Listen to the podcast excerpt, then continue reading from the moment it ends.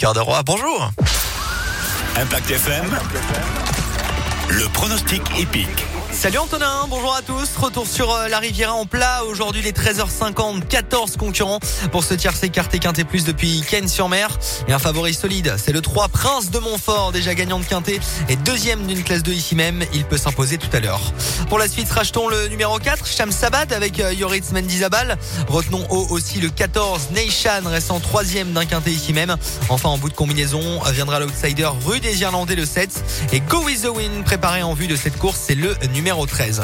Enfin, en cheval de complément, Monsieur Xo, le 2, malgré son numéro tout en dehors à la corde, il sera associé au crack jockey Christophe Soumillon, très en forme en ce moment. 3, 4, 14, 7, 13 et 2.